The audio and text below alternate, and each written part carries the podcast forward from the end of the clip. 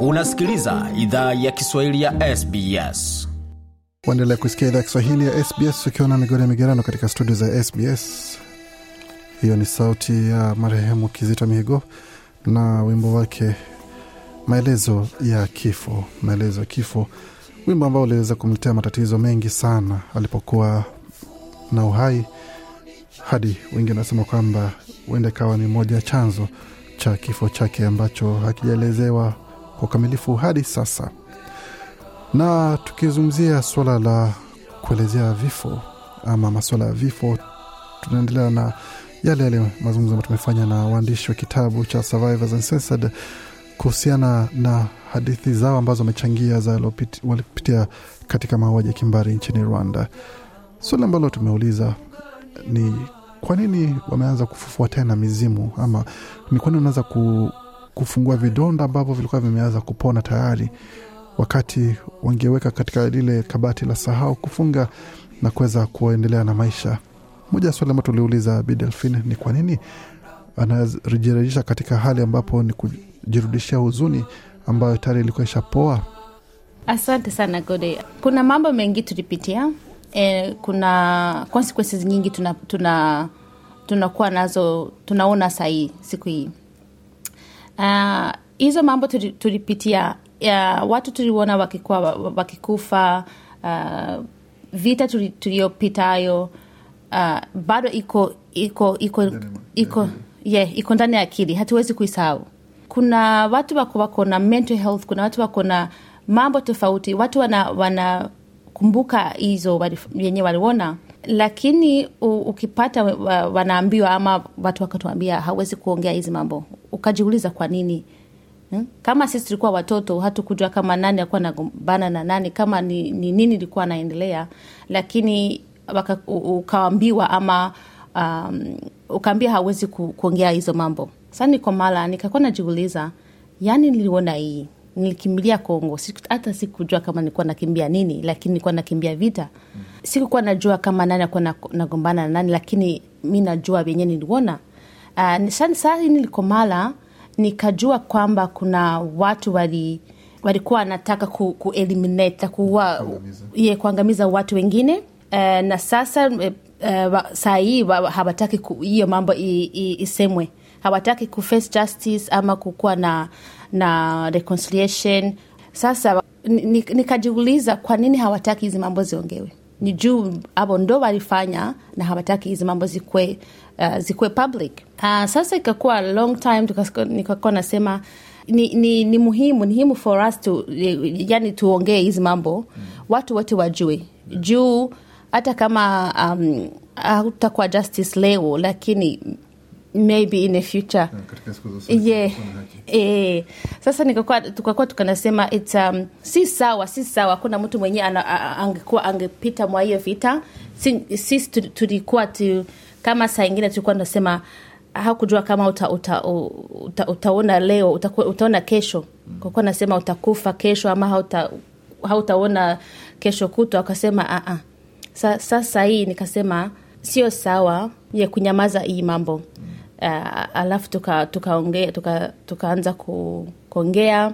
Na tukaona kama watu wako wako na, na wako na vidonda vi, vibaya sana. Wako wamesha kuwa na hizi mambo kwa akili yao lakini hawawezi kuongea na zinawaletea shida tofauti.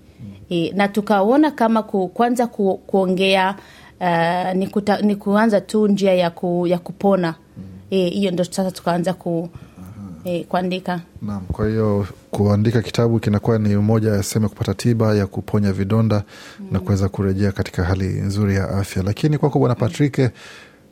najua kwamba katika baadhi ya nchi za Afrika kuna vidonda ambavyo pengine ni vizuri tu vibaki tu kwa vidonda, visiwekwe wazi, kwa sababu badala ya kubaki kuwa vidonda vinaweza vikaja vikawa kuwa ni ulemavu mkubwa zaidi kuliko kwa vidonda, nikizungumzia kwa upande wa mateso ambao watu wanapokea mm wakichukuliwa na mamlaka baada ya kuzungumzia yale ambayo wamewafikia.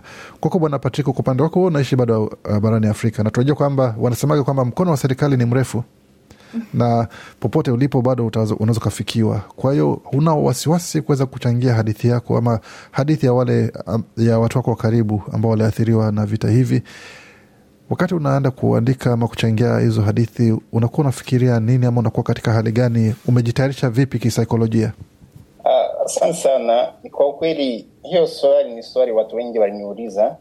Uh, tena hiyo swali walianza kuniuliza wakati nianza sema kwenye mtandaoni ilikuwa mwaka elfu mbili na kumi na tisa. sasa kwa sababu kuna kitu ambacho watu wengi hawajui na ni serikali ya rwanda kwa sasa ni serikali ambayo haitaki mtu aseme kila kitu ambacho haitaki kusikia wala haitaki kisemewe wala watu wajue kwa sababu nikirudia kidogo kwa swala ambayo uliuliza nani mwenzangu delphin uh, kwa ile vitu ilipitikana rwanda kulikuwa government ya rwanda ilikuwa inagombana na na rebels. Ile watu walikuwa wanatokea uganda walikuwa wanataka wachukue nchi waongoze wa, nchi na nini. Na kwa hiyo vita ndio vile vitu vyote vya mauaji na nini vilitokea. Sasa wakati wale wa rebels walichukua wakachukua nchi wakaanza waongoza wee walifanya kila kitu kusudi ile historia isemwe kwa njia ambayo wanataka. Ni kusema ile ile mambo wengine walifanya isemwe lakini ile ile walifanya sisemwe. Ndio maana uh, watu wengi tulifanya kile chochote tunaweza kusudi ukweli yote isemwe.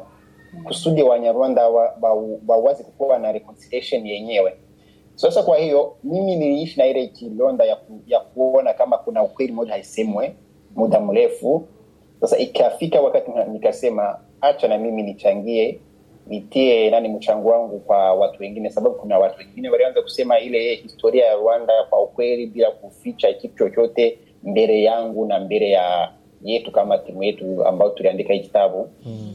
Manake na mimi nikasema hacha na mimi nijiunge nao watu tuone kama ukweli yote naweza ikasemwa kwa sababu hatuwezi tuka tukafika kwa nchi ambao watu wanawezi wakaishi kwa amani na kwa upendo bila kusema ukweli. Mm. ukweli kwanza inapasha semwa ndio bwana patrick pengine ki, samani kidogo bwana patrick umesema kwamba kuna ukweli ambao usemwi. Ukisema ukweli ambao usemwi ni ukweli upi huo?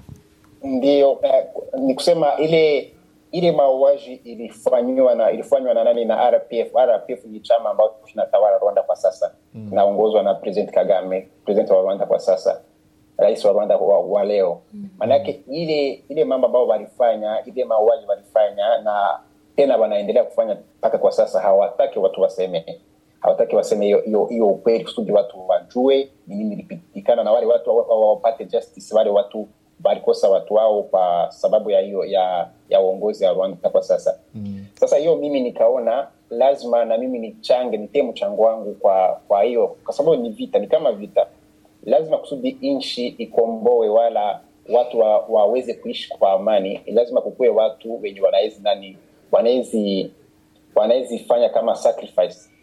Kusudi nchi itoke kwa hiyo nani kwa hiyo mambo ya ya mashida na nini tuanze kufika kwa kwa kwa, kwa, kwa hiyo mambo ya ku, ya reconciliation na watu kuishi kwa amani mm-hmm. sasa mimi niliona kama ni vigumu sana tena kuna nani kuna consequences nyingi zinaweza zikanifikia lakini nikisema lazima na mimi nitie mchango yangu kwa sababu nikiendelea kunyamanza nikupa nguvu wale watu ambao waliua watu tena ni, ku, ni, ku, ni kama kusahau na kuachilia wale watu wale wa victims walikufa kwa sababu ya hiyo vita na ile mambo tofauti bwana patrik anasema kwamba akiendelea kunyamaza ni kama anakuwa upande wa wale ambao walifanya maovu mm. lakini bidafit tunaona kwamba faida ya kuchangia hadithi kama hizi na dunia ni gani mm. wakati wale ambao wanaonekana ni kama mashujaa kubwa ambao wanachangia hadithi zao hatimaye tunahudhuria vifo vyao ama tunatoa michango ya mazishi yao tukizungumzia kama msanii kizito na wengine ambao walikuwa napaza sauti zao mm. kuna faida gani ya kuandika hadithi kama hizi? Mm. wakati unaona kwamba matokeo yake itakuwa ni kumfuata kizito na wengine? Kila mtu atakufa. Yeah, lakini kwa nini uharakisha kifo? Hauwezi kuharakisha kifo. Hauwezi kuharakisha kifo. Yani muda akifika utakufa. Mm. isipofika utakufa. Uh, kuna watu wengi sana wamekufa na hawakuongea. Hawakuongea hata kitu. Mm. kuna watu wame, wame uh, disappear kuna watu wamefungwa kuna watu wamepata mambo mbaya sana na hawakuongea. Sasa uongee usipoongea yani usipofuata njia yenyewe wanaku, wanaku ufuate watakuwa anyway. Uh, sasa tukasema you know, um, liwe liwalo. Yes. Na na tena una, unaona uh, kama patrick alikuwa anasema hiyo stori yenye wamesha uh, technicate like, walinyamazisha lakini wanai wanaichange waibadilisha sana. Wakibadilisha wanaambia watoto wetu kama hii hii upande ya watu wote walikuwa ni ni wa genocidaire. Hii upande ni walikuwa wamefanya mambo hizi lakini kama we hata kufanya kitu chochote. Sasa usiposema usipoambia watoto wako usipoandika au watoto ama the generations to come watakuwa wana- wanasikia hiyo hiyo upande moja tu. E, na hizo ma stories aba aba watu wengi wali- walikufia huko Kongo, watu walikufia kama hiyo Kibeho. Kibeho watu hawezi ku, ku, kuongea. Uh, kama watu walikufa huko North kama Byumba Ruhengeri eh, in 1991 watu hawapachi kuongea juu uh, fpf soldiers ndo waliwaua. Sasa ukionge, ukisema tumepata opportunities hapa za, you know, za, za kuongea why not? Naam, sehemu ya mazungumzo ambayo tumefanya na waandishi wa kitabu cha Survivors Uncensored, b Delphin Yandamutso pamoja na Bwana Patrick Rugaba wakizungumzia yale ambayo walishuhudia pamoja na yale ambayo alielezwa kupitia mauaji ya kimbari ya mwaka elfu moja mia kenda tisini na nne kule Rwanda. Mengi zaidi kuhusu alimesikia bila shaka uzikapata kwenye tovuti yetu. Je, unataka kusikiliza taarifa zingine kama hizi? Sikiliza zilizorekodiwa kwenye Apple, Google, Spotify au popote pale unapozipata.